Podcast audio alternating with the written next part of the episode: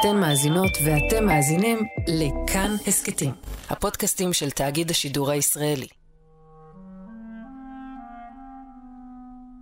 מאחורי הקלעים, שעה עם רותי קרן על צידו הנסתר של עולם התרבות והאומנות.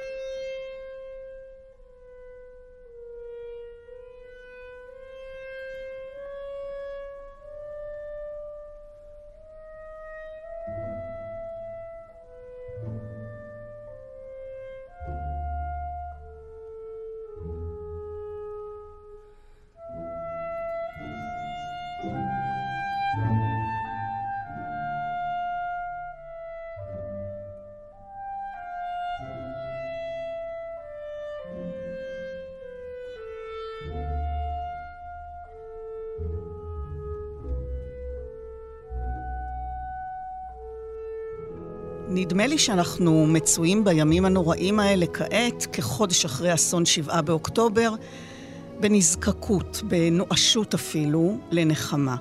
אפשר להודות בזה. את המושג נחמה אנחנו מכירים בעיקר במצבי אבל, אם כי אישית אני חייבת לומר שכשאדם שבור מצער, אני חשה די חוסר אונים, חסרת יכולת לנחם ואפילו לומר את המילה תנחומיי. מה שמעלה את השאלה האם יכולה להתקיים בכלל נחמה כשאתה במשבר עמוק. לנוכח המשבר שבו כולנו נתונים בשבועות האחרונים, יגון עמוק, בלבול, כעס, כאב, אובדן, חרדה, אין ספק שאנחנו זקוקים לנחמה. השאלה היא אם כולם נתונים במשבר, מי נותר לנחם? ואז אולי מחפשים במקורות אחרים. בשבוע הראשון לאחר הטבח בדרום, החטיפות, ההרס, אנשים רבים, גם עכשיו התקשו לשהות עם עצמם במשהו שאינו עשייה או פעולה, להתרכז למשל בקריאה או בהאזנה למוזיקה, כל מה שדורש התמסרות של הנפש ולא של התפקוד הפרקטי, היה קשה עד בלתי אפשרי. ובכל זאת, לאט-לאט, קרה משהו מעניין, ונוצרו לא מעט קבוצות שנפגשות דרך המדיה הדיגיטלית מדי שבוע, כדי לקרוא יחד יצירה ספרותית או דברי שירה. אבל לפחות לגבי יצירות הספרות, מדובר דווקא ביצירות קלאסיות, יצירות מופת גדולות מאוד. אני התוודעתי לתופעה דרך קבוצה שקוראת ביחד בקומדיה האלוהית של דנטה. אני יודעת שיש קבוצה שקוראת ביוליסס של ג'ויס. בשני המקרים האלה לפחות מדובר ביצירות מאתגרות, ארוכות, טקסטים קשים. דנטה זה טקסט שירי, ועולה תהייה וסקרנות, למה היצירות האלה, ובאיזה אופן הן מקור שאנשים רבים מוצאים בו נחמה בכל זאת.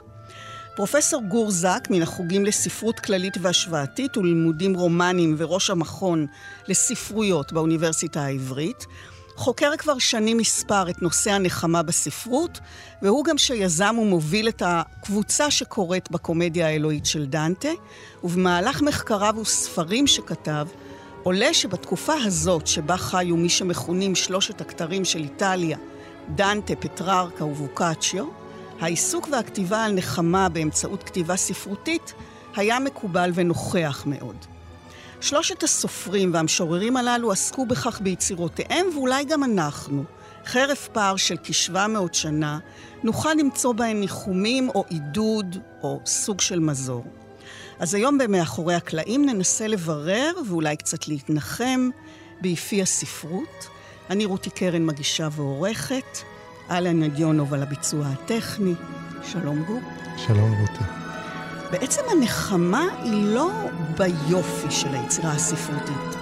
בכלל, כשאנחנו מדברים על מושג נחמה בימי הביניים ובראשית תקופת הרנסאנס, הוא קצת שונה מן המשמעות שאנחנו נותנים לו היום, נכון? אה, לא הייתי אומר שזה לא ביופי. אני חושב שהיופי היה מאוד חשוב ליוצרי ימי הביניים והרנסאנס, כן? והחשיבות, אגב, של הצורה הספרותית, ושל, בטח כשמדובר בשירה, היא הייתה מהותית, והיופי פה הוא... הוא מרכזי.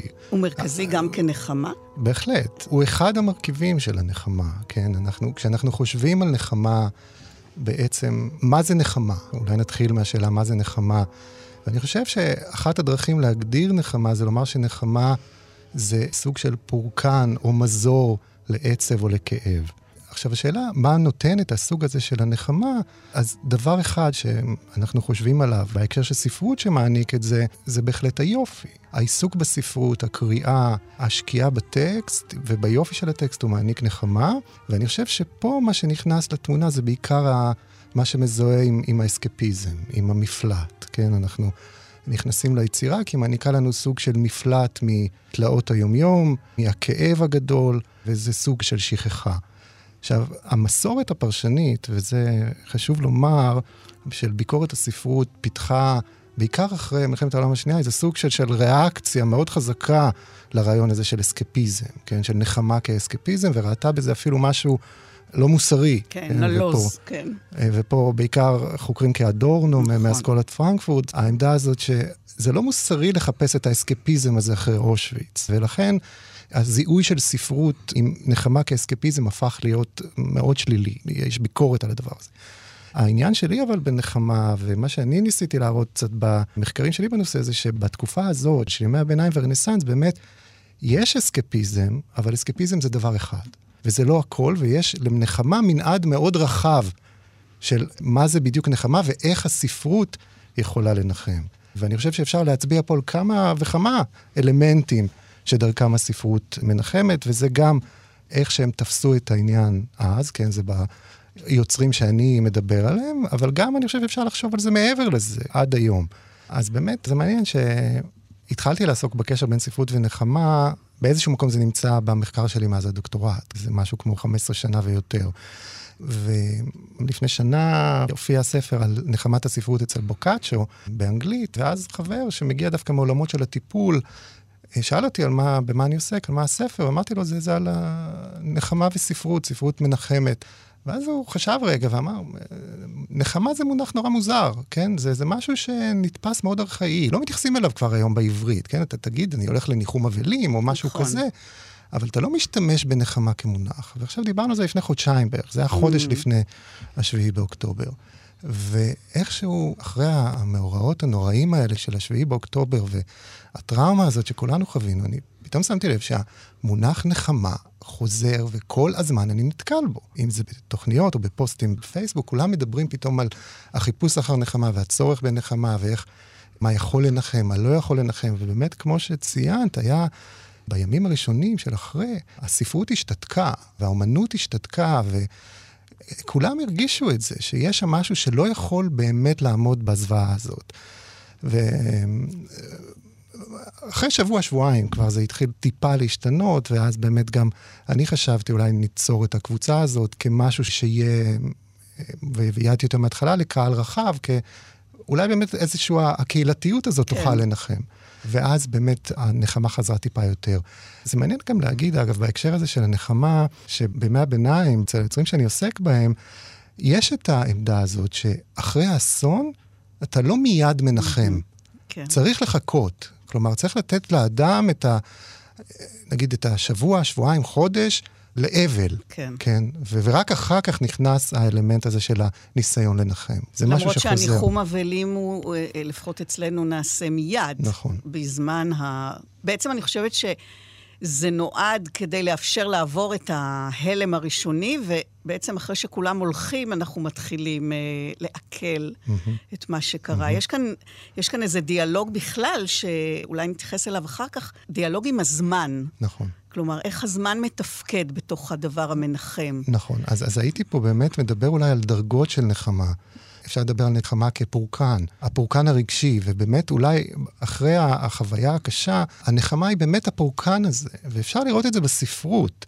אני חושב שאפשר לראות פה את ההבחנה הזאת בין הקינה, כן, שירת הקינה, שמאוד מקובלת, או, או, או הסוגה הזאת של האלגיה, mm-hmm. שזה שירה של קינה, והיא באמת, השלב הראשון הוא, הוא הפורקן הרגשי הזה של הבכי והקינה, ואחר כך, אחרי כמה זמן, אפשר להיכנס לנחמה טיפה אולי יותר מורכבת, אפשר לקרוא לה יותר קוגניטיבית נגיד, של כבר לנסות להתמודד עם המצב ולחפש לו תרופה, ופה כבר באמת איזה זה נחמה אולי עמוקה יותר. אחד הסיפורים המרגשים והמפליאים שסיפרת לי כשפניתי אליך לקראת התוכנית הזאת, הוא על חיילת שמשרתת כרגע באזור עוטף עזה, אזור האסון, ושהספר האהוב עליה הוא לא אחר אלא הקומדיה האלוהית של דנטה, ושהיא צופה בהקלטות של המפגשים השבועיים שלנו. כן, זה באמת ה... יצרתי את הקבוצה הזאת, ו... את יודעת, העליתי פוסט, חשבתי שיבואו בעיקר סטודנטים מהאוניברסיטה העברית שכבר רגילים לשמוע אותי. ובאמת, להפתעתי ושמחתי, יש בזה המון עניין. קודם כל, הכמיהה הזאת ליצירות כאלה ולתרבות ולמדעי הרוח בכלל, זה, זה דבר שבעיניי כן. הוא, הוא ממש מעניין ומעודד. ואחת באמת מאלה שכתבו לי, כשהעליתי את הפוסט, מישהי שכתבה לי שהיא חברה של חיילת שעכשיו בעוטף, ושהחיילת הזאת, היצירה האהובה עליה זה הקומדיה האלוהית, והיא שאלה אם אני יכול לשלוח לה את ההקלטות, ושלחתי לה, ואחרי זה היא חזרה אליי ואמרה לי שהיא מאוד uh, מעריכה את זה ומאוד נהנתה מזה, ואמרתי, טוב, זה היה שווה. לא, רק זה, זה, זה, זה ממש, שווה. אתה יודע, זה החיבור האולטימטיבי, שכאילו באמת שני הקצוות... שאנחנו אומרים, היא עכשיו נמצאת בעוטף, היא חיילת, היא קרובה לסיטואציה, גם פיזית וגם אה, נפשית, ובכל זאת, זה מה שהיא זקוקה לו. במצב הזה שהיא תוך כדי שירות ותוך כדי תפקוד כחיילת, היא זקוקה לדנטה. בדיוק, זה, יש בדיוק. בזה איזה מין בדיוק. חיבור. הכוח כן, העצום כוח. של, של ספרות. באמת, גם לגבי היכולת של ספרות לנחם, היכולת שלנו לקרוא בכלל בעת משבר ולכתוב, ליצור בכלל, כבר נדרש, כמו שהזכרת את הדורנו באמת ב... המשפט uh, הידוע שלימים הוא חזר בו mm-hmm. לגביו, שבאמת אחרי אושוויץ אי אפשר לכתוב שירה. כלומר, יש תחושה שהביטוי האומנותי, גם לגבי המוזיקה, אגב, השאלה הזו נשאלה עוד בגטאות ובמחנות הריכוז, ששם הם, הם כתבו וביצעו מוזיקה, הם כתבו שירה והם ציירו ציורים מופלאים. האומנות המשיכה להתקיים בתוך התופת. Mm-hmm. השאלה היא אם זוהי נחמה, או שזו באמת בריחה.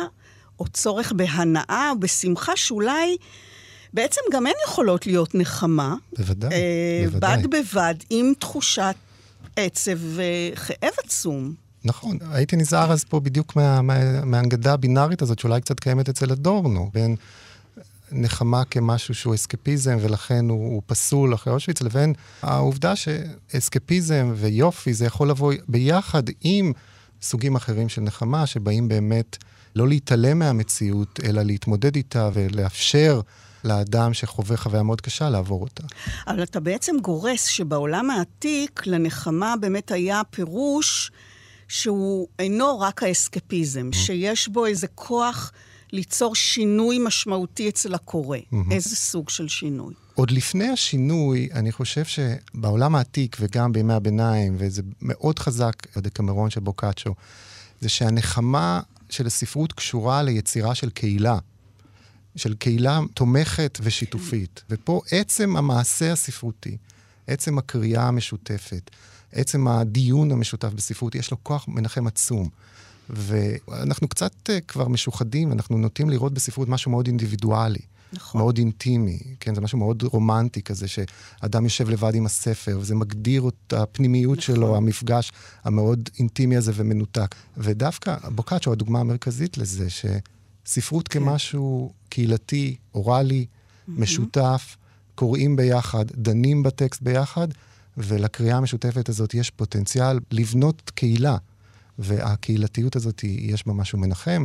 וכל הדקמרון, זה כן, הטופוס המרכזי נכון. של הדקמרון. אבל מבחינת התכנים, התכנים של היצירה הספרותית. באיזה אופן הם יכולים ליצור שינוי, שעליו אנחנו אולי מדברים כשאנחנו מכוונים לנחמה מעבר, מעבר לבריחה של, אוקיי, אני עכשיו לוקח לי ספר, ואני שוקע בתוך העולם של הספר.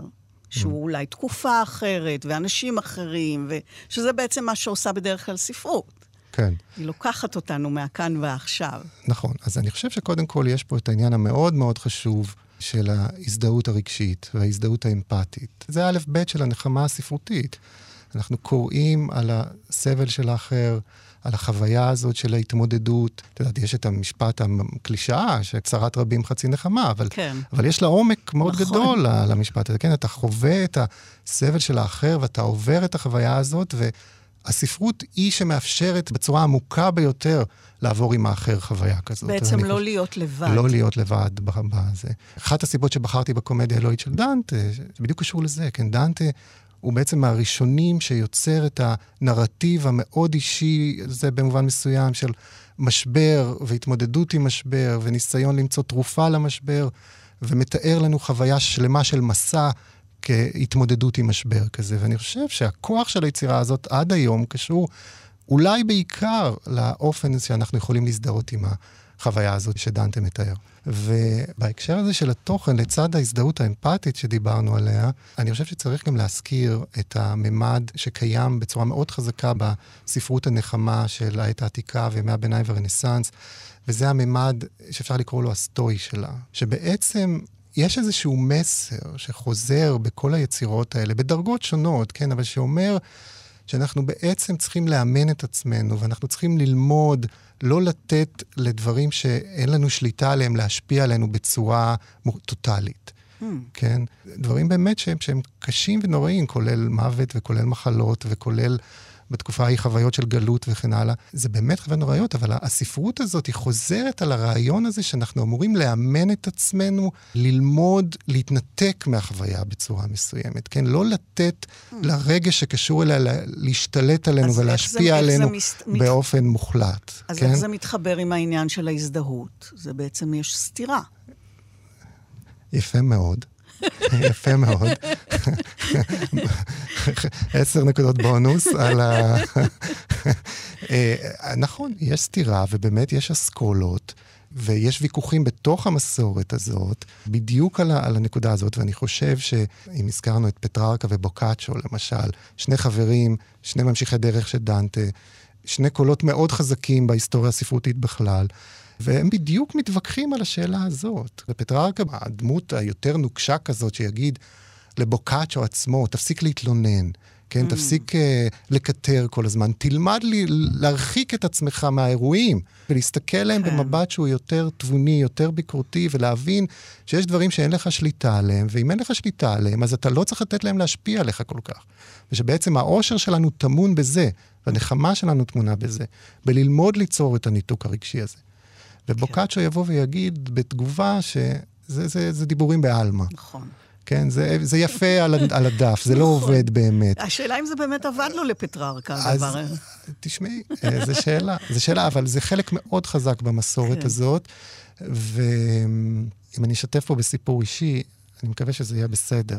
עמינדב דיקמן, זיכרונו לברכה, איש ספרות רב זכויות ומתרגם גדול, בזמן שעבדנו על, על הספר על פטררקה, עבדנו על זה ביחד, ובשלב מסוים הוא, הוא סבל המון מכאבים במשך תקופה, ובשלב מסוים גילו לו את המחלה, והוא נפטר מהר מאוד אחר כך, משהו כמו חודשיים-שלושה אחר כך. ואני זוכר שביקרתי אותו בבית חולים באיכילוב, ובאמת ההתמודדות שלו עם המחלה הייתה הירואית. זה באמת, לראות אותו, זה היה ממש, אתה יודע, אתה בא לנחם ויוצא מנוחם, כן. בדיוק הדבר הזה. ואני זוכר גם אחר כך, בשיחת טלפון שהייתה לנו אחר כך, שאלתי, אמרתי לו, עמי, זה, זה, אתה ממש סטואי בהתמודדות שלך. אז הוא אמר, כאילו, בשביל מה התעסקנו כל כך הרבה בספרות הזאת? אז, אז... התאמנו על זה. כן, התאמנו, ואני חושב שזה איפשהו, יש בזה משהו, זה נכנס. כן, וואו. זה נכנס. ויש לזה כוח לרעיונות האלה. אתה יודע, זה גם כרעיונות שהם מעבירים, אבל גם כמודלים, כדוגמאות ספרותיות. כן, יש דוגמאות ואקזמפלה כאלה, דוגמאות כאלה, זה משהו שהוא קצת עבד בספרות של היום ובמחשבה על ספרות היום, אבל יש לו המון כוח, וזה משפיע. עכשיו, ובאמת, אבל יש את הוויכוח הזה שבו קאצ'ו יגיד, שזה לא עובד, ומה שחשוב זה, כמו שאמרת, אנחנו רוצים את ההזדהות הרגשית הזאת, ואנחנו רוצים את הפורקן שטמון בלעבור את החוויה של הסבל יחד עם האחר, ודרך הפורקן הזה אנחנו זוכים לסוג של נחמה. אז זה ממש צורות שונות של נחמה, והם מתווכחים עליהם, וזה חלק מהעוצמה של הספרות הזאת. כן.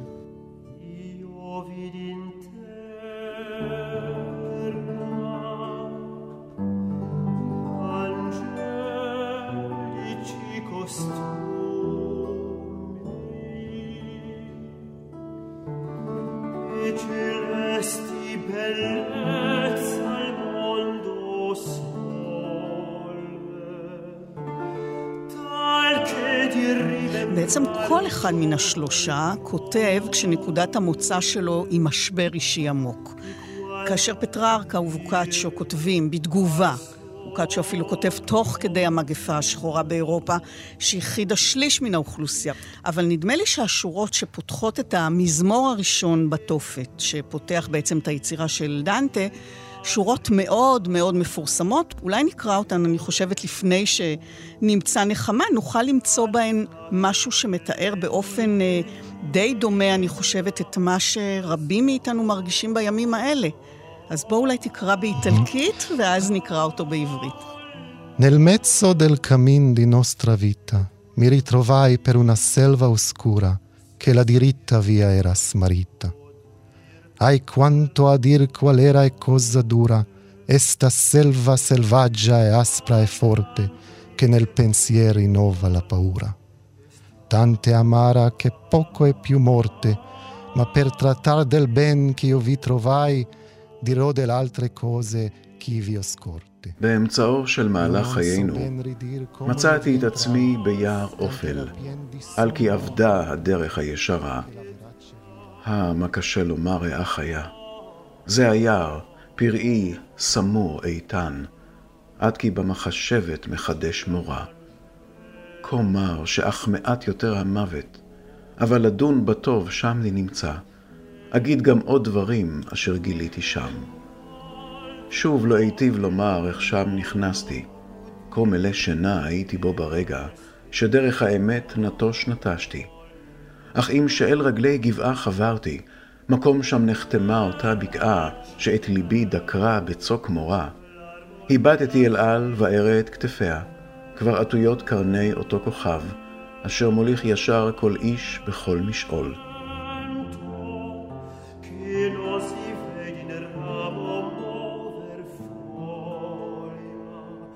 אז מי שמתגלה בעצם לעיניו של דנטה הוא וירגיליוס, המשורר, בעיניו של דנטה לפחות, וכאן בעצם אנחנו נכנסים אל מסורות עתיקות יותר של שגרירי נחמה, או מדריכים, או מורי דרך, שבעצם דנטה וגם בוקאצ'ו וגם פטררקה מתכתבים איתם ביצירותיהם, אבל הזכרנו ששלושתם כותבים מתוך משבר אישי קשה, וגם בתוך משבר גדול מוות בקנה מידה שלא היה כדוגמתו סביבם. Mm-hmm.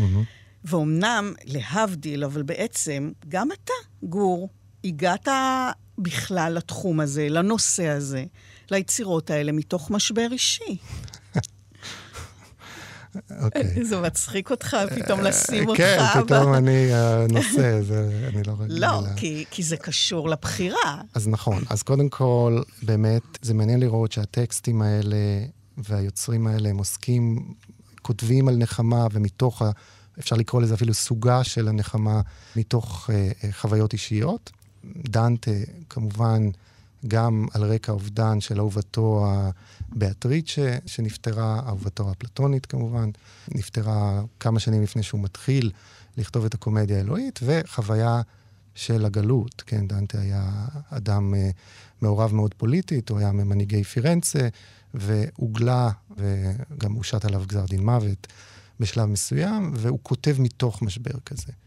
וגם פטררקה כותב את היצירה החשובה מאוד שלו, שנקראת סיקרטום בלטינית, הסוד, שזה בעצם סוג של דיאלוג עם אוגוסטינוס הקדוש, שחי משהו כמו אלף שנה לפניו, ושם הוא מתאר איך הוא היה נתון בתקופה של משבר, ואז מתגלה אליו גבירה, בשם אמת, יחד עם אוגוסטינוס, והשניים מנהלים דיאלוג במשך שלושה ימים שאמור לרפא אותו. ולנחם אותו. וזה הופיע עכשיו בספר שיצא על uh, המבחר של כתבי פטררקה בעברית, שערכתי ויצא ממש לאחרונה במאגנס, ויש וה... תרגום של כל החלק השלישי של הסוד, בתרגום מאוד יפה של אבי הרואטי.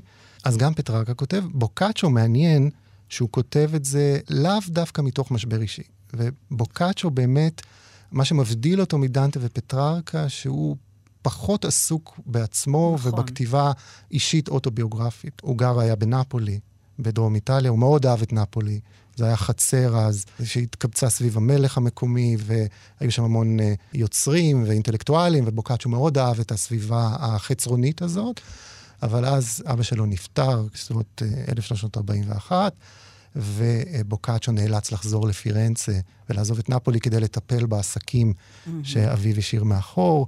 והוא לא הפסיק להתלונן. בוקאצ'ו אהב להתלונן, זה חלק מהביקורת של פטררקה עליו, אתה מתלונן יותר מדי, אבל הכתיבה שלו, הספרותית, הרבה פחות אוטוביוגרפית ואישית מדנטה ופטררקה, ולכן כשהוא כותב את הדקמרון, למשל, אז הוא עוסק בקהילה, הוא עוסק בחברה בכללותה, ופחות במשבר האישי שלו. הוא מתחיל עם איזשהו תיאור של עצמו, אבל מהר מאוד הוא נסוג, ואנחנו עוברים לדרמה של העיר. כן. לדרמה של פירנצה, שבאמת פירנצה חווה משבר עצום של המגפה השחורה, השיא שלה 1348, ועל רקע זה הוא כותב את הדקמרון.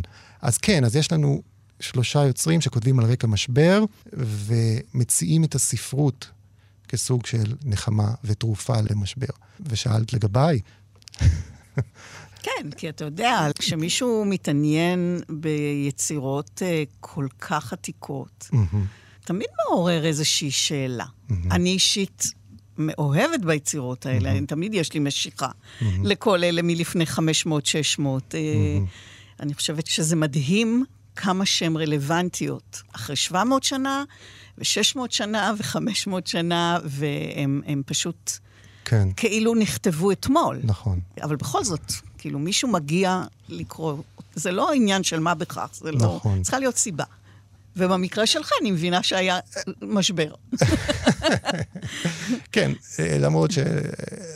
אני לא יודע, זה תמיד לעשות רדוקציה, סיבה אחת זה קשה. כן, ברור. אני, אני יכול בהקשר הזה לומר שבאמת המסלול האישי שלי היה מסלול אה, ישראלי רגיל לגמרי, אין שום... אה, סיימתי תיכון והתגייסתי לצבא, שירתתי בחיל הים, ואחר כך נסעתי עם חברים לטיול בהודו, כמו רבים וטובים, ובשלב מסוים טיילתי גם תקופה לבד, אבל השהייה שם לא הייתה לי קלה, ובשלב מסוים הרגשתי שאני הולך ושוקע לתוך איזשהו סוג של... היום אני יכול לקרוא לו משבר אה, אקזיסטנציאליסטי כזה, של תחושה של אובדן משמעות, מאוד חזק, ונכנסתי לסוג כזה של דיכאון. דיכאון, לא, דיכאון כן, ככה כן, זה נשמע. זה, זה פשוט זה, זה לא, זה נכון. עוד פעם, אין פה שום דבר יוצא דופן. ואחר כך חזרתי לארץ, וכשחזרתי לארץ בעצם ידעתי שאני רוצה להתחיל ללמוד, והתחלתי ללמוד בחוג להיסטוריה כללית באוניברסיטת תל אביב. ושנה ג' של התואר עשיתי סמינר עם אה, פרופסור אביעד קליינברג, מיסטיקה ותנועות מיסטיות בימי הביניים, משהו כזה, ומאוד מאוד אהבתי את האופי של ה... גם של הטקסטים וגם של הדיון של אביעד בנושאים האלה, וגם את האינטרדיסציפלינריות הזאת, האופן שבו היסטוריה מתחברת עם פילוסופיה, ומתחברת עם ספרות, ומתחברת עם אנתרופולוגיה. ועם פסיכולוגיה. ועם פסיכולוגיה, כן. ואמרתי, זה מעניין אותי, ואז נסעתי למרכז ללימודי ימי הביניים בטורונטו, והתחלתי ללמוד שם, ובסמסטר הראשון שם, המנחה שלי, פרופסור בריין סטוק, חוקר אה, דגול של ימי הביניים, למדתי איתו סמינר על המסורת האוגוסטינית, כן, על אוגוסטינוס וההתקבלות שלו בימי הביניים, ושם אני זוכר, קראתי פעם ראשונה את פטררקה, וקראתי את הדיאלוג של פטררקה עם אוגוסטינוס. אני ממש זוכר, זה, זה היה ממש חוויה מעצבת, הקריאה של הטקסט הזה. זה היה בחורף, זה היה באחת הספריות הרומנטיות האלה של הקמפוס שם. וואו. אה, היה שם אח בוערת, וקראתי פטררקה קורא אוגוסטינוס, ו- ואמרתי, וואי, בזה אני רוצה להתעסק. אז להגיד שהמשבר הוביל אותי לשם, יכול להיות, אבל באמת יש שם, יש שם... מה היה שם שאמרת לה, יש שם את ההבנה העמוקה הזאת של עיסוק גם בספרות וגם בהגות, כמשהו שהבסיס שלו הוא, הוא ריפוי, ותשובה לשאלות העמוקות ביותר של הקיום. Mm-hmm. ואני חושב שזה מה שהספרות יכולה לעשות, זה מה שספרות בעיניי צריכה לעשות, להביא אותנו לשאלות הגדולות האלה של הקיום, ולאפשר לנו להתעמק בהם דרך המעשה הספרותי, שבעיניי הוא, הוא נוגע בהם ברבדים העמוקים והמעניינים ביותר. ואתה אומר שהספרות הזאת של סוף ימי הביניים, ראשית הרנסאנס, נוגעת בתכנים האלה, ביסודות האלה, בצורה שדיברה אליך. כן. כי אפשר לומר שבעצם המדריך הרוחני שלך אולי היו הספרים האלה. המשמעות שמצאת בהם, פטררקה וספרו הסוד, ואז גם בוקאצ'ו ודנטה, וזה גם מה שמוביל אותך אחר כך אה, לכתוב באמת את הדוקטורט ואת הספר שלך על פטררקה. נכון, אז, אז בעצם זה מעניין, כי אז נכנסתי לפטררקה ונכנסתי לכל התחום הזה של פילוסופיה כדרך חיים. ונוצר איזשהו, זה העבודות המאוחרות של מישל פוקו, שידוע יותר בשביל העבודות המוקדמות שלו, אבל דווקא בעבודות המאוחרות שלו הוא בדיוק עובר לעסוק בעולם העתיק ובפילוסופיה העתיקה. כפילוסופיה שהמטרה שלה זה לעצב את האדם, לעצב את הנפש. ומי שהדריך את פוקו במהלך הזה זה חוקר צרפתי בשם פייר אדו, שכתב קסקל לפילוסופיה אנטיק, מהי הפילוסופיה העתיקה. ושם הוא מקדם את הרעיון שפילוסופיה עתיקה, במובן העמוק שלה, זה ריפוי הנפש. Mm-hmm. כן, זה לא דיסקורס, זה לא, בטח לא פילוסופיה אנליטית, זה, המטרה שלה זה לא הדברים האלה, אלא המטרה שלה היא, היא ריפוי, ופוקו מפתח, ממשיך לפתח את הרעיון הזה כאלטרנטיבה לסובייקט המודרני.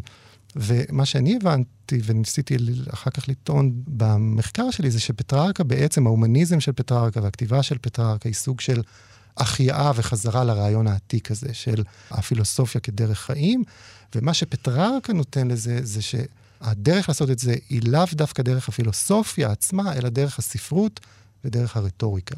ובעיניי יש בזה משהו מאוד נכון שמאוד דיבר אליי. ודבר נוסף שצריך לזכור זה שבדיוק בתקופה הזאת מתרחש המעבר מנחמה דתית לנחמה שהיא נחמה חילונית. ופטררקה ובוקאצ'ו הם מהותיים לתהליך הזה, וגם דנטה.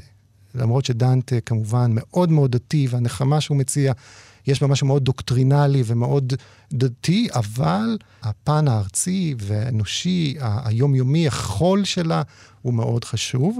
אבל בעיקר זה קורה, אני חושב, עם פטרקה. ודווקא הדיאלוג הזה שדיברנו, של סיקרטום, הדיאלוג הזה עם אוגוסטינוס, זה בדיוק המקום שבו אוגוסטינוס בא ואומר לפטרקה, תקרא את הווידואים שאני כתבתי. זה הטקסט הידוע של אוגוסטינוס, כן. זה הווידואים, ששם הוא מתאר את המהלך שהוא עושה בדיוק אל הנחמה והריפוי של הפיכת הלב הדתית, החזרה הביתה אחרי הנצרות. ובדיאלוג הזה סיקרטום, אוגוסטינוס אומר לפטררקה, תקרא את הווידואים, תעשה מה שאני עשיתי, mm-hmm. זאת התשובה שלך. ופטררקה מנהל את הדיאלוג הזה ואומר לאוגוסטינוס, הכל טוב ויפה, אני לא יכול לעשות את המהלך הדתי הזה. לא מתאים לעולם שלי. אני רוצה את הספרות, אני רוצה את הספרות הקלאסית, אני רוצה את היופי של הספרות הקלאסית, אל תגיד לי לעזוב את זה, שזה בעצם מה שאוגוסטינוס רוצה שהוא יעשה, ופה פטררקה בעצם מציע את התשובה החילונית לכל המסורת הזאת, כן? אפילו שפטררקה עצמו היה אדם דתי וברור, כן. ו... אבל בסוג הזה של טקסטים הוא מעצב את האופציה של ריפוי הנפש כפרקטיקה חילונית. שנשענת על ספרות קלאסית ורטוריקה קלאסית. אז זהו, באמת אה, אם אנחנו מתייחסים לעובדה שגם פטררקה, ויותר ממנו באופן ישיר בוקאצ'ו בסיפורי דקמרון שלו, מגיבים על המגפה השחורה. אז אצל בוקאצ'ו, שכתב את היצירה ממש תוך כדי המגפה וסיים אותה אחריה, אפשר לומר שזו ממש אלטרנטיבה שהוא מביא, בהיעדר מרפא למגפה שקטלה מיליונים, שלא הרפואה ולא הדת. יכלו לה. ובעצם הוא מציע את הספרות, את היצירה הזאת, שעוסקת בחבורת צעירות וצעירים שבורחת מפירנצה לפיאצולה, ושם מעבירה את הזמן במשך עשרה ימים בסיפור סיפורים ביחד. כלומר, כמו שאמרת, הקריאה המשותפת, ההאזנה לסיפור בקבוצה, הוא מה שמאפשר להם הפוגה מן האימה של הדבר, אפילו שבתום עשרת הימים, שזה לא הרבה זמן, הם שבים לפירנצה. נכון. בוקאצ'ו בעצם מתחיל את הדקמרון ואומר שהמטרה של היצירה הזאת כולה היא קונסולציונה, היא להעניק נחמה. ובוקאצ'ו תמיד מאוד משחקי, והוא אומר שקודם כל הוא מעוניין להעניק נחמה לנשים. כן, הוא מדבר אל הנשים, נשים לנשים, יקרות כן, וחכמות. אה, אה, כן, לפייטו זה דונה, הנשים הרחמניות גם. הוא מדבר על הסיטואציה בתקופה שלו, שנשים סגורות בבית, לא יכולות נכון, לצאת. משועממות. מש... כן, ולכן רק הוא יכול לנחם אותם דרך הספרים ודרך הקריאה. ואחרי הפתיחה הזאת, שהוא מבטיח נחמה, הוא בעצם עובר לתאר את המגפה השחורה. ותיאור אכזרי אפילו של מה קרה בפירנצה, שהוא ככל הנראה היה שמה והיה עד לדברים, והוא מתאר באמת התפרקות. הוא מתאר עיר שמתפרקת כתוצאה מהמגפה, בעיקר מהפחד להידבק. מחלה מאוד מדבקת. כן, הם ה... לא ידעו את המקור נכון, שלה. נכון, נכון. כן. הדבר, הוא מתאר איך הפחד מהידבקות גרם לזה שאנשים התרחקו מזה מזה, הורים נטשו את ילדיהם, נשים נטשו את בעליהן. כלומר, הקשרים הטבעיים הבסיסיים ביותר מתפוררים, מתפרקים. העיר מידרדרת לכאוס, כל נהגי הקבורה נעלמים, לא קוברים כמו שהיה מקובל, וזה מבחינתו התפרקות של החברה. ואז, מהתיאור ההיסטורי הזה הוא עובר לבדיון, שהוא מתאר באמת את החבורה הזאת של עשרה צעירים, שבע נשים ושלושה גברים, שמחליטה לברוח מהעיר עד יעבור זעם. כן, כן, והם בורחים למין מקום אה, נכון, דמיוני כזה. נכון, הם בורחים לאחוזה. עם, אחוזה עם גנים נכון. ועם אוכל ושתייה, זה אסקפיזם מוחלט. נכון, בורחים לאחוזה כפרית שבאמת פסטורלית מאוד, ויש פה באמת את הרעיון הזה שזה גן שמנותק כן. מהמציאות האכזרית בחוץ, וכמובן שאפשר גם לראות פה את האנלוגיה לספרות. שהיא גם גן שמנותק מהמציאות האכזרית, ופה אנחנו חוזרים לדיון שלנו על אסקפיזם. אבל, אבל, וזה חשוב להדגיש שוב, שאסקפיזם זה רק פן אחד של הנחמה כאן מבחינת בוקאצ'ו, כי מה שקורה בבריחה הזאת מהעיר, וזה מודגש שוב ושוב, זה דרך המעשה הספרותי ודרך ההחלטה של בני החבורה לספר זה לזה סיפורים, הם בונים מחדש את הקהילה שהתפרקה. והם בונים קהילה אלטרנטיבית שהיא באיזשהו גוון אפילו סוג של אוטופיה. היא קהילה כן, אידילית נכון. ממש. והבסיס של הקהילה האידילית הזאת זה הספרות, ובוקאצ'ו אומר את זה במפורש שם, שספרות מאפשרת לנו פעילות משותפת מהוגנת. אין שם תחרות, אין שם עימות, יש שם רק שיתופיות ורצון טוב. והסיפורים ו... הם מאוד חופשיים גם נכון. ביכולת, זאת אומרת, אין צנזורה, אין מגבלות. נכון. אנחנו זוכרים שזה ספר מאוד אירוטי, נכון. מאוד חכם גם, אבל הדבר שהכי בולט אולי בסיפורים האלה שהם מלאי חיות. בהחלט, כן, מלאי אז... חיות. ואני בהקשר של הנחמה, אני חושב שבסיפורים עצמם, מה שחוזר על עצמו שוב ושוב, זה האמונה בכוח היוצר של האדם. גם בתנאים הכי קשים, ללמוד, לקום ולהתגבר על הגורל הקשה הזה וליצור משהו חדש ויותר טוב. ואני חושב שזה איזשהו מסר שחוזר שוב ושוב בסיפורים. אבל כן? בכל זאת הוא מחזיר אותם בסופו של דבר לפירנצה. הוא מחזיר אותם לפירנצה, אבל זה... אחרים. הוא מחזיר אותם לפירנצה כן. אחרים. הם עברו תהליך. כן. והם חוזרים כקהילה מגובשת, והם חוזרים למשהו שיכול לבנות mm-hmm. את העיר מחדש ובדרך טובה יותר. אתה מרגיש שמה שאנחנו עושים מדי יום שני בשש בערב, הקריאה שלנו ביחד, בקומדיה האלוהית של דנטה, מצליחה או מנסה להשיג באמצעות השיתוף, באמצעות פעולת הקריאה, ביחד איזו נחמה שבאמת לא תיתכן בקריאה של היחיד? אני מאוד מאמין בזה, כן. כן. אני מאוד מאמין בקריאה השיתופית הזאת, ושיש בקהילתיות הזאת נוצר משהו מנחם שלא יכול, אני חושב, להיווצר באותה צורה בקריאה אישית. ומהניסיון האישי שלי גם בחוג לספרות באוניברסיטה העברית, לימדתי כמה פעמים קורס כזה של קריאה בקומדיה אלוהית. בדרך כלל זה קורס מאסטר, קורס לתלמידים מתקדמים. בסמסטר האחרון היו משהו כמו 15 סטודנטים וסטודנטיות בקורס, וזה, אם אני יכול להודות, זה, זה הקורס שתמיד שאני הכי אוהב ללמד. זה הקורס שאני הכי נהנה ממנו, ואני מרגיש שבאמת שנוצר בו משהו אחר ומשהו מאוד מיוחד. והמשהו המיוחד הזה זה שבאמת נוצרת הקהילה המשותפת הזאת שעוסקת ביחד באיזשהו עניין אינטלקטואלי ורגשי גם, דרך העיסוק בטקסט. ואני חושב נפגשנו כבר חמש פעמים. והרבה משתתפים, אני חייבת לומר, יש כ-50 משתתפים בכל מפגש כזה, וזה די הרבה. נכון, זה מפתיע. ממש. לא ציפיתי. כן. כן, אה, נכון. וכמה מהם, כמה מן המשתתפים בחוג הקריאה הזה הסכימו להביא כאן משהו מן הדרך שבה הם חווים את הקריאה הזאת ואת הנחמה שהם אולי מוצאים בה בימים האלה במיוחד. נשמע עכשיו את אה, הילה יחיאלי. חיה לוי, נועה אביב ומערוסה אבני. עד היום אני לא מבינה את ההשפעה של כל מה שקרה עליי, כי אני לא ישנה ואני לא אוכלת, והקבוצה היא איזשהו עוגן בלוז. אני פשוט מכוונת רק לקרוא דבר מאוד יפה עם קבוצה של אנשים שזה גם מה שהם באו לעשות, זה איזשהו טקס. כי אני יודעת שבימי שני זה מה שאני עושה. מאוד חשוב העיגון הזה בזמן. כי מה שהשביעי באוקטובר עשה, זה באמת מרגיש כאילו דלתות הגיהנום נפתחו ועלו לפה שדים. אין כבר קרקע יציבה, ופתאום לפתוח uh, ספר שעוסק בשירה, שמתארת את כל המדורי גיהנום האלה, זה מקרקע. וכמעט כל מי שסיפרתי לו, רוצים להשתתף בזה. ממש בשבוע שעבר, פתחנו בכפר סבא את מועדון הנוער uh, בבית הגאה, ומגיעים לשם ילדים מאוד יצירתיים, מאוד מיוחדים, ועליתי לקבוצת הקריאה, ופתאום אני רואה שהתקרבו אליי, הסתקרנו, רצו לשמוע, הם ראו את הספר על השולחן, והם אחרי זה שאלו אותי, מה זה הדבר הזה, ואם אפשר להצטרף, אם אפשר גם להיות חלק, וצירפתי אותם לקבוצה בפייסבוק, וככה אחרי יומיים אני מקבלת הודעה שכזה, טוב, מה אנחנו עושים עם החיים שלנו? כאילו, סיימנו את כל ההקלטות לכל השיעורים, מה עוד? אז זה נורא כיף לראות את זה, כי כאילו, מה, זה ילדים בכיתה ט', י"א, וזה פשוט מעניין אותם. זה מאוד נותן ביטחון.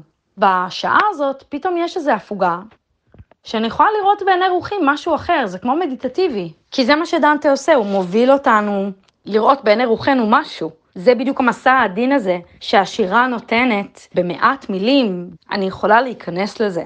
וזה מאוד נעים, גם בהנחיה, גם בדינמיקה הזו של הקבוצה. אני לא לבד בזה.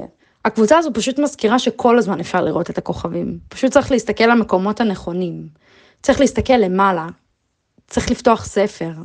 הכוכבים הם כמו נקודות אור לבנות כאלה של תקווה. המפגשים של לימוד הקומדיה האלוהית פותחים עבורי מרווח נשימה. באופן קצת דומה ליוגה או למדיטציה. מרווח כזה שאפשר לחוות בתוכו נדיבות והקשבה, וגם להרגיש במהלכו ולהיווכח תוך כדי הלימוד המשותף בכוחות החיים ובמשאבי הנפש. אלה מפגשים שיש בהם יופי, סבלנות, חוכמה, ההישארות של הטקסט היפה של דנטה במשך מאות שנים מפיחה תקווה, והשירה מרחיקה קצת את האימה ואת הצער. בקומדיה האלוהית דנטה מוצא עצמו אה, בתוך יער אפל באמצע חייו, אבוד, ומגיעים אה, מדריכים שונים ועוזרים לו ללמוד על העולם הבא, ועל איך הוא מסודר, ועל שכר ועונש, ומתוך הראייה הזו והשקיעה לתאומות הוא, הוא צומח ומוצא כוחות. ואני חושבת שזו באמת יצירה שמתאימה לתקופה הזאת שכולנו כרגע מרגישים אבודים בתוך יער אפל שפתאום אה, נכפה עלינו. מבחינת הקריאה המשותפת, אני כרגע נמצאת בארצות הברית ואני מאוד מתגעגעת הביתה, למשפחה שלי, לחברים, למקהלה שהקמתי, לקהילות שחייתי בהן. זה מאוד בודד להגר, בטח בתקופה כזו שבה לא מאוד נוח להיות ישראלים או יהודים מחוץ לישראל. אז אה, כל שבוע יש לי מפגש עם אנשים שחלקם אני מכירה וחלקם אני לאט לאט אה, לומדת להכיר, וזה נותן לי תחושה של אה, של שיעור נעים, של קבוצה שנפגשת, וזה נותן לי כוח ו- ושמחה, אני ממש מחכה למפגשים האלה. נוכח המציאות החדשה והעגומה שכולנו נקלענו אליה בעל כורחנו, חיפשתי לי דרך הספרות כאמור, סוג של, אה, אקרא לזה ישועה מצרה. התדר של הטקסט המחכים הזה בין המאה ה-14, ואולי גם ההיגיון הפנימי שעומד מאחורי הבתים הראשונים בו, הם נכונים גם לעידן שלנו.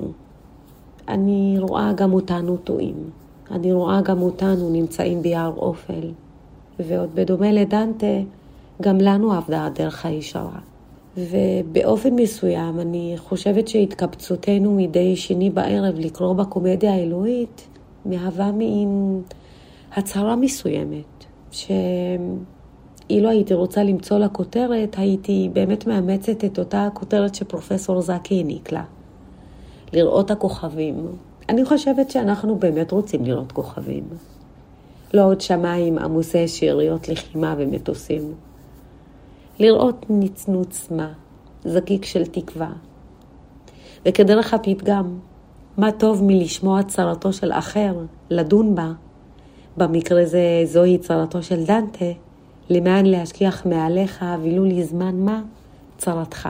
ותודה כמובן לפרופסור זק על השעה השבועית של ודאות. זוהי קבוצה שבאמת נצרכנו לה.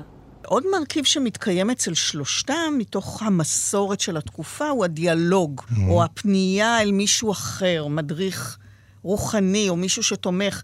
וגם ליווי אבסטרקטי יותר, רעיוני יותר, שעליו הם נשענים, הכוונה לנחמת הפילוסופיה של הפילוסוף בן המאה השישית, בואטיוס. Mm-hmm.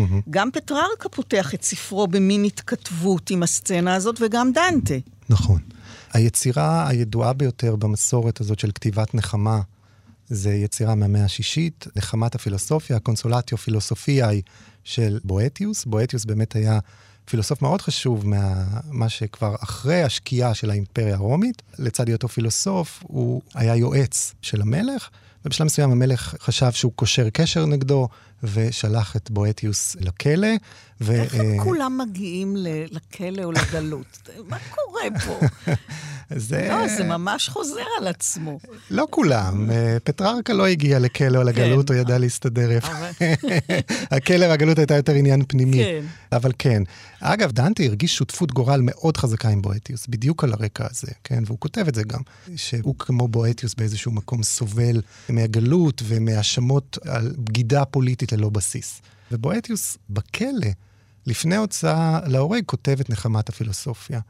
וזה מתקשר למה שאמרנו על סוגות, על צורות של נחמה, וזה מעניין לראות שהוא מתחיל את היצירה הזאת באלגיה, בקינה, בשירה, שהוא אומר, עכשיו מוזות השיר, אתן תנחמו אותי. והנחמה הזאת היא, היא לגמרי פורקן רגשי שמבוסס על בכי ועל כתיבה. ויכול להיות שזה גם מתקשר למה שאמרנו קודם, שבהתחלה כשהטראומה כל כך טריה, זה מה שיכול להיות, כן? הסוג הזה של, של הפורקן הרגשי הראשוני הזה. וברגע שהוא מסיים את השיר, הוא עובר לתאר שנגלתה אליו גבירה.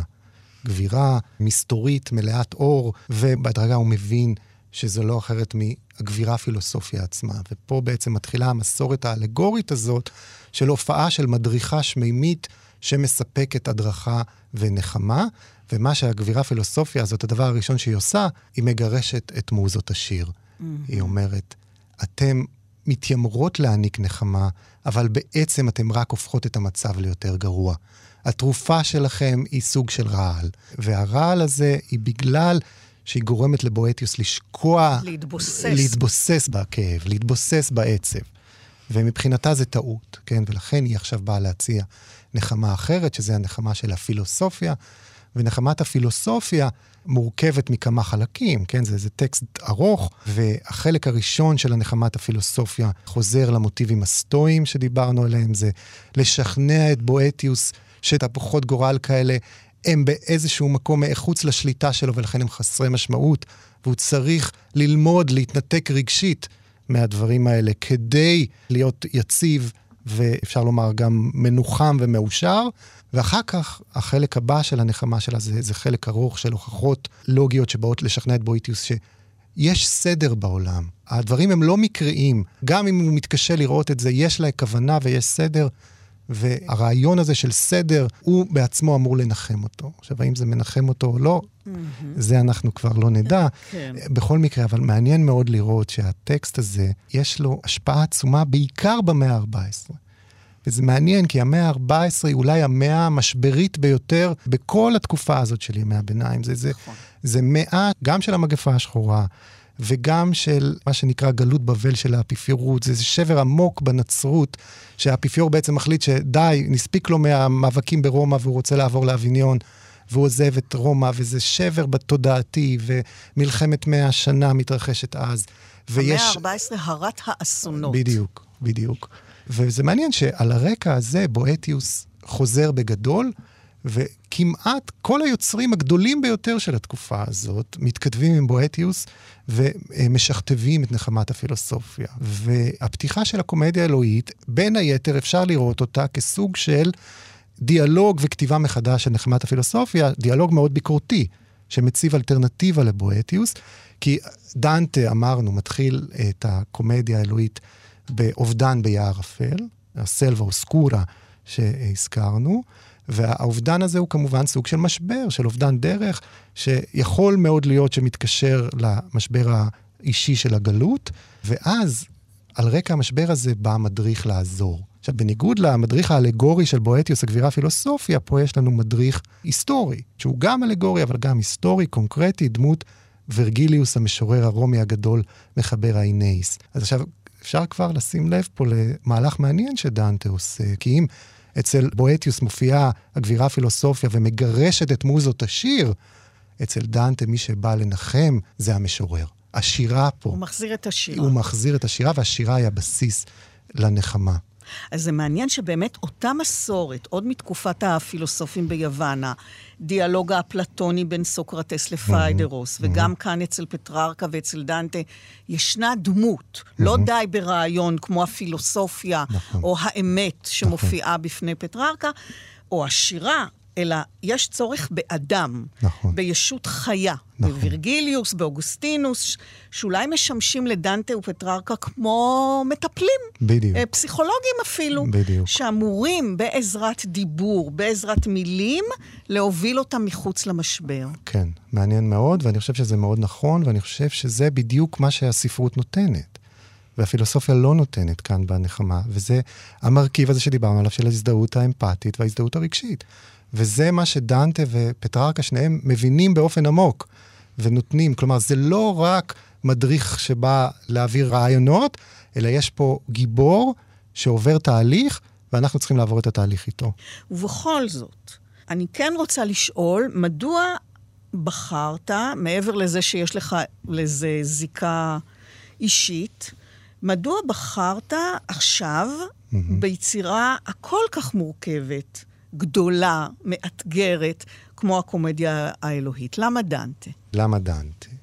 שאלה טובה. קודם כל, אני חושב שמה שאמרתי, הפוטנציאל הזה של ההזדהות הרגשית עם דנטה הוא מאוד חשוב לי, ואני חושב שהוא מעורר עניין. מעבר לזה, אני חושב שיש סיבה פרקטית. אני חושב שזה טקסט שמזמין סוג כזה של קריאה משותפת. האופן שבו הוא משלב בין שורות שירה קצרות לנרטיב סיפורי שמתפתח, בדיוק מתאים לקריאה ביחד ולפרשנות משותפת. כן, לקרוא ביחד סיפורים של הדקמרון זה מאוד mm. קשה. למרות אה, שהם עצמם עושים את זה. הם עושים את זה, אבל היום אני חושב שזה מצריך סוג של... הקשבה. הקשבה ש, שקצת איבדנו. למרות ש...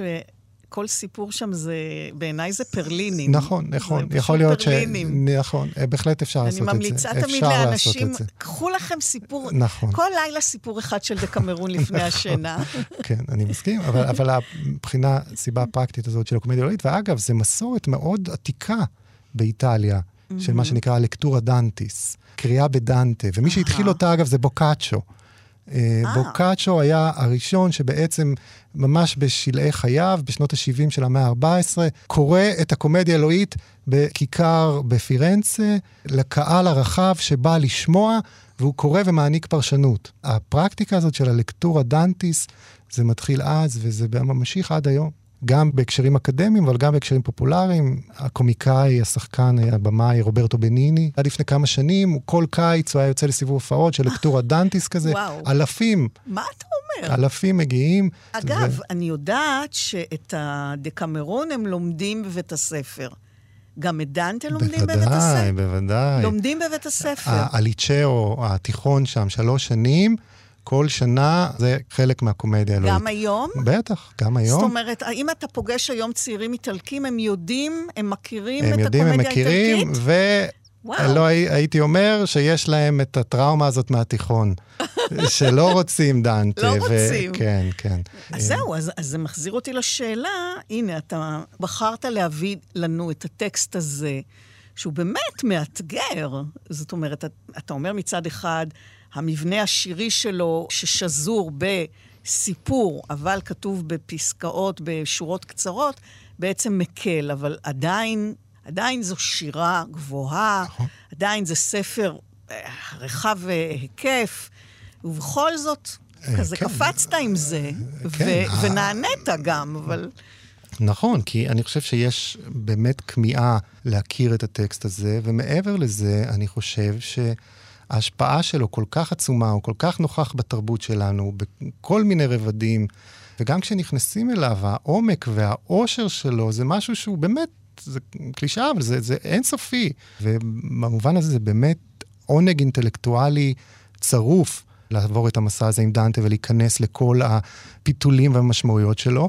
ובאמת, יש ביצירה הזאת גם משהו שהוא כל כך אוניברסלי מעצם זה שדנטה באמת מחזיר את הספרות הקלאסית שם. והשילוב הזה של הנצרות עם העולם הטרום-נוצרי וכל המשמעויות שלו ושל המיתולוגיה עם הפילוסופיה, זה משהו שהוא עושר עצום. אתה מדבר על אוניברסלי, בעצם אוניברסלי נוצר הרבה פעמים דווקא דרך האישי. דרך הפרטי, ומעניין שדנטה מתחיל את היצירה, מה שהקטע הזה שקראנו, הוא מתחיל בגוף ראשון רבים, נכון. במחצית הדרך של חיינו, נכון. ובשורה השנייה עובר לגוף יחיד, מצאתי את עצמי. Mm-hmm. כלומר, בשימוש הזה של לשון יחיד רבים, אתה חושב שיש משום הזמנה לקורא להצטרף למסע הזה יחד איתו, בוודאי, בוודאי. בתוך היער האפל, בתוך התופת, אל המפגש עם חיות הטרף, עם הפחדים, עם האימה, לעבור בתוך כור המצרף כדי לצאת משם עם נחמה? בוודאי, זו המטרה המוצהרת של הטקסט הזה, כן? בגלל זה אני חושב שהוא מתחיל ככה, זה אמצע נתיב של חיינו, מצאתי את עצמי, מי ריטרוואי, והמעבר הזה מגוף ראשון רבים לגוף ראשון יחיד, זה בדיוק מייצג את האופן שבו זה הסיפור האישי שלי, אבל מבחינתי, דרך הסיפור האישי שלי, זה הזמנה דמוקרטית מאוד, אוניברסלית, לכל אדם לעבור איתו את מה שהוא רואה כ- כמסע הזה. וחשוב לי להגיד, בהקשר הזה של הנחמה ספציפית, אז מופיע ורגליוס, וזו נחמה של השירה, ובסופו של דבר המסע הזה אמור להוביל לחיזיון של האל, ולהתנקות, סוג של התנקות מחטא, מהחטאים הנוצריים, שבזה תמונה הנחמה, אבל מה שנשאר לכל אורך הדרך, זה הרובד המאוד אנושי. החברות. ו- והחברות, והיופי, עם היופי שדיברנו עליו. כן. ואולי שווה להזכיר בהקשר הזה את המילה קונסולה.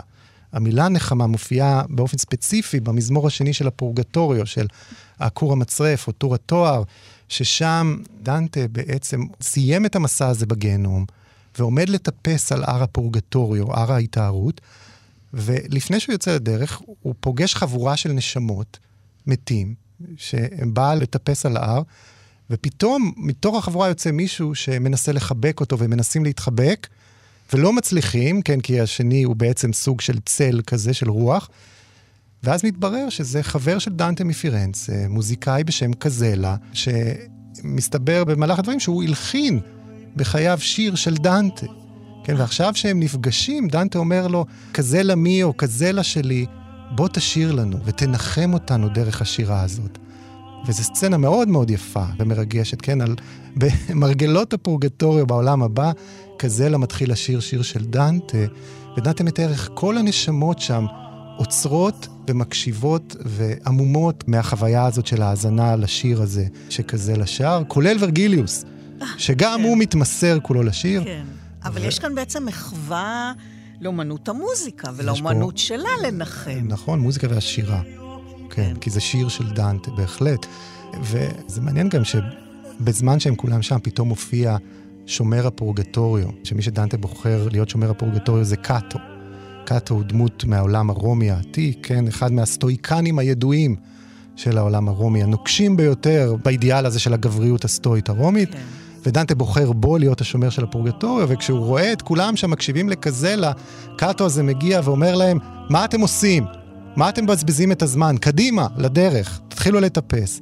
ואז הם כולם מתפזרים כמו יונים, והם מתחילים לטפס, ווירג'גיליוס עצמו מתנצל בפני דנטה, שהוא התמסר ככה לשיר ובגד בה בתפקיד שלו. אז, אז אפשר לראות כאן מצד אחד חזרה על הסצנה הפותחת את נחמת הפילוסופיה. הנה שוב הדמות הזאת שבאה כן. ומגרשת את השירה, אבל בדיוק. ברור שהשירה שם, מבחינתו של דנטה, כן. הוא לא יכול לוותר עליה בעולם הבא, והנחמה הזאת שהמוזיקה והשירה מציעה... אנחנו זקוקים לזה, לא יעזור לגמרי, כלום, כמה שננסה לגמרי. להתנגד. כן, המתח הזה כל הזמן בין המשהו המאוד ארצי, מאוד אנושי, mm-hmm. מאוד היופי הארצי הזה, לבין הדבר השמימי שיש בקומדיה האלוהית, הוא חלק...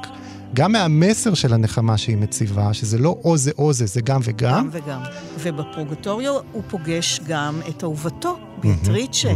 עוד דמות משמעותית בעבורו, שמייצגת כמובן אה, את הרגש והאהבה, ואולי אנחנו עדים כאן לסוג אה, נוסף של נחמה. אהבה. לא דיברנו על זה. לא דיברנו על אהבה, נכון, נכון. קורה דבר מאוד מעניין עם הדמות של ביאטריצ'ה בקומדיה האלוהית, וזה נושא מרתק ומורכב בפני עצמו. כשדנטה מסיים את הטיפוס על ההר, הוא מגיע לגן העדן הארצי, ושם זה אחד השיאים הגדולים של הקומדיה האלוהית, שמתגלה מחדש ביאטריצ'ה. וביאטריצ'ה מתגלה מחדש, ושוב יש לנו פה הדהוד, אלוזיה לבואטיוס, כי מופיעה גבירה שבאה לשמש כמדריכה של דנטה, ומי שבאה זה האהובה ביאטריצ'ה.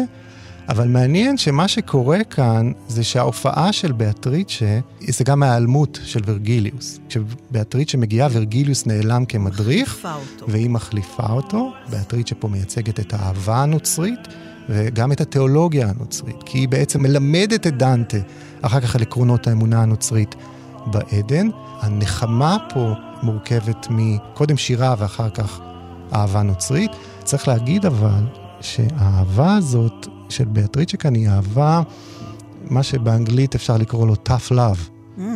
כן? הדמות של ביאטריצ'ה היא, היא לא הדמות שהיינו מצפים שהיא תהיה. היא לא רחומה. היא לא ו... לא רחומה בכלל. כן. היא באה, והדבר הראשון שהיא עושה, היא בעצם מוכיחה את דנטה mm-hmm. על העצב שלו, על זה שווירגיליוס עזב. כלומר, לא פחות מזה שדנטה שמח כאן לפגוש את ביאטריצ'ה, הוא עצוב על זה שהוא איבד את ורג'יליו. וזה מעניין שבנקודה הזאת ורג'יליו מתואר כאם, לא כאב. הוא הופך להיות אימא. Mm-hmm. ודווקא כן. באטריצ'ה היא הדמות הגברית הזאת שעכשיו כן. באה, והוא מתאר אותה כסוג של, של אדמירל, של איש צבא. שבא להנחות אותו, כן? אגב, אצלם אה, באמת, ראיתי גם אצל בוקאצ'ו וגם פטררקה, יש, אה, יש התייחסות להתנהגות הגברית, או מה שמצופה מהגברים ומה שמצופה מהנשים.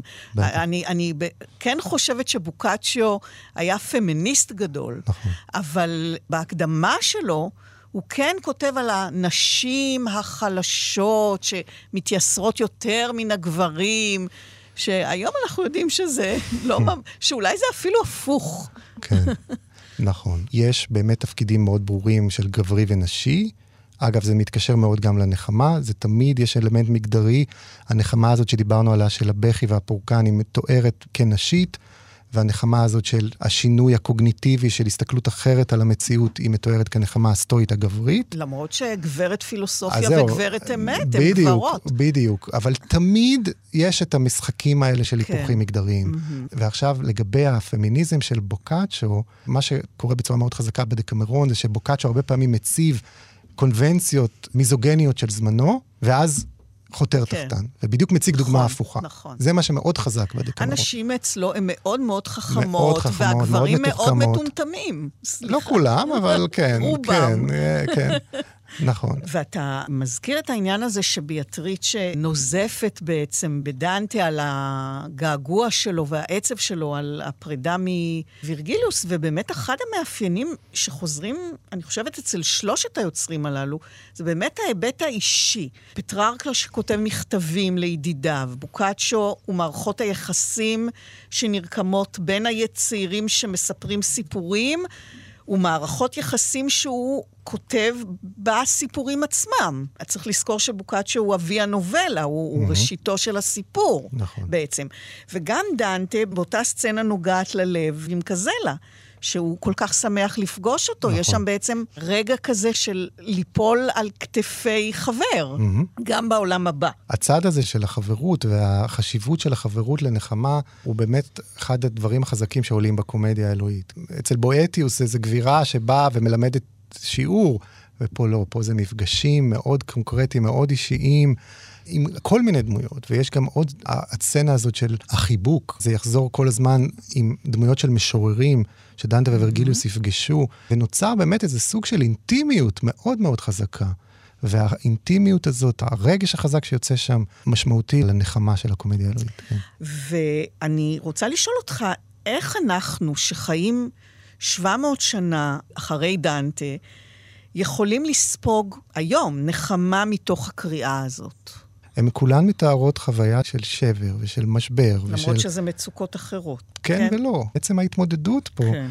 ולחזור גם לעניין, באמת, כמו שאת אומרת, של החשיבות של הקהילתיות, ולהיות שם אחד בשביל השני. זה דבר מאוד חשוב. מה שהם גם מלמדים אותנו, ההומניסטים האלה, זה את האיזון.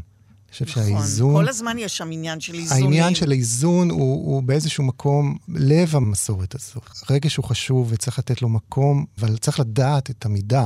וגם ביחס שלהם לסטואיות. התבונה והשליטה העצמית היא חשובה, אבל ברגע שהיא נהיית חזות הכל, אתה מאבד את הקשר עם האחר. אתה שמצוי ביצירות האלה כחוקר, ככותב, כקורא שוב ושוב, והנה כעת במסגרת הזאת של קבוצת הקריאה, שבעצם קמה מתוך המשבר שלנו הקולקטיבי והאישי, אתה מרגיש שאתה מוצא עכשיו, מנקודת המוצא הנוכחית, משמעות מנחמת אחרת שלא חשת בעבר? בטקסטים האלה? כן. לגבי מעניינת. היום. שאלה מעניינת. אני חושב שזה מאוד מאוד חידד לי את העניין של הקהילתיות והחברות שדיברנו עליו, וזה גם, ככל שהזמן עובר, זה מחדד לי את החשיבות של הצורך באיזון בין הנחמה שמבוססת על ביטוי לרגש ופורקן, לבין ללמוד מתי להתרחק ולהתנתק קצת מ- מ- מהחוויה המאוד קשה הזאת. וזה כן, עם כל משהו ש... שעלה בך דווקא עכשיו. זה משהו ש, שאני מרגיש שמאוד מתחדד לי אחרי האסון הזה, וככל שאנחנו, טיפה עובר הזמן, כן. האם דנטה ובוקאצ'ו ופטררקה, להערכתך, מצאו את אותה נחמה שהם חיפשו, או שאנחנו עדים בעצם לתהליך חיפוש? שאלה טובה. האם הם מצאו? אני לא יודע. אני בטוח שלא לגמרי, אף אחד מהם. כן, הם שלושתם היו מחפשים כאלה. אני לא חושב שאף אחד מהם ראה איזשהו אור, כמו שאוגוסטינוס מתאר בווידויים, שצללי הספק נעלמו, זהו, התשובה שם. שלושתם לא במקום הזה, וגם דנטה, הוא מסיים את הקומדיה האלוהית עם חיזיון של האל, אבל הוא חוזר, והוא חוזר כדי לכתוב, והוא אומר, זה היה, אני לא יכול לתאר כבר בדיוק את מה שהיה, וברור שהמסע מתחיל מחדש בעצם דרך הכתיבה, ואז אנחנו עדיין בדרך, לא הגענו. כן. אגב, זה אולי שווה, שווה להזכיר בהקשר הזה, שפטררקה, הפרויקט הכמעט אחרון שהוא עוסק בו בסוף חייו, לפני שהוא מת בגיל 70, זה לתרגם מאיטלקית ללטינית את הסיפור האחרון של הדקמרון שהזכרת עכשיו. הסיפור של העיקרה גריזלדה, וכל הניסויים הקשים האלה שבעלה מעביר אותה בהם. ופטרקה בוחר ככה לסיים את חייו. הוא כותב סדרה של מכתבים לבוקאצ'ו, ואומר, אני עושה עכשיו על סף מותי משהו שלא הייתי עושה עבור אף אחד אחר, אני עושה רק בשבילך, ואני מתרגם את היצירה שלך מאיטלקית ללטינית.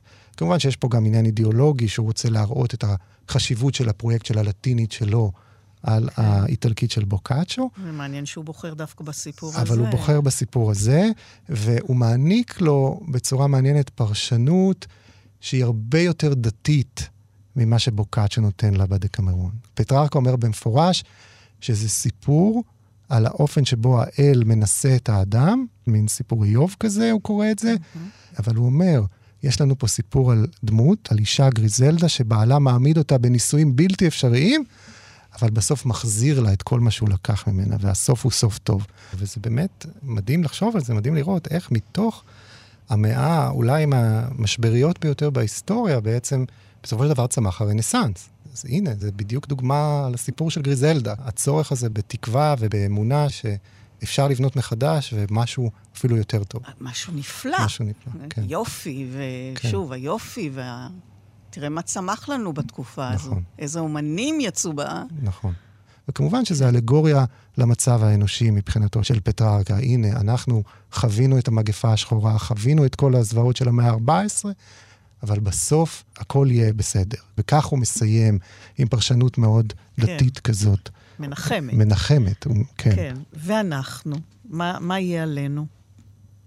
מה יהיה עלינו? אין ברירה, צריך לקוות שיהיה טוב. זה מה שכל הספרות הזאת מלמדת אותנו, שהמצבים הכי קשים קמים מחדש, בונים מחדש. כמו החבורה שחזרה לפירנצה כדי לבנות משהו יותר טוב.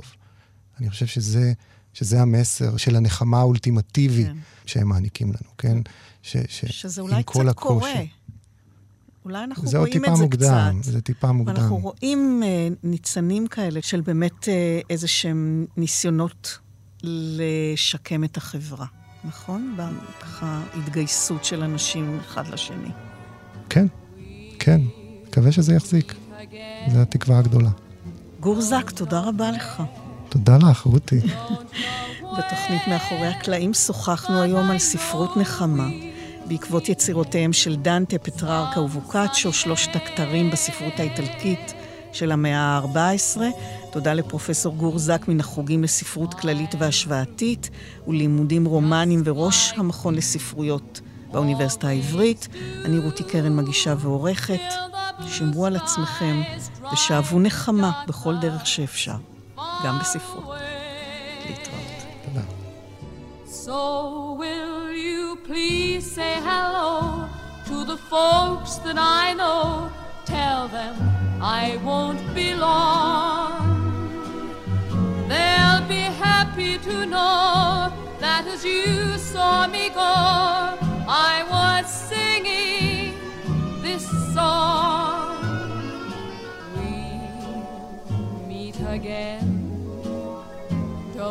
know where, don't know when, but I know we'll meet again some sunny.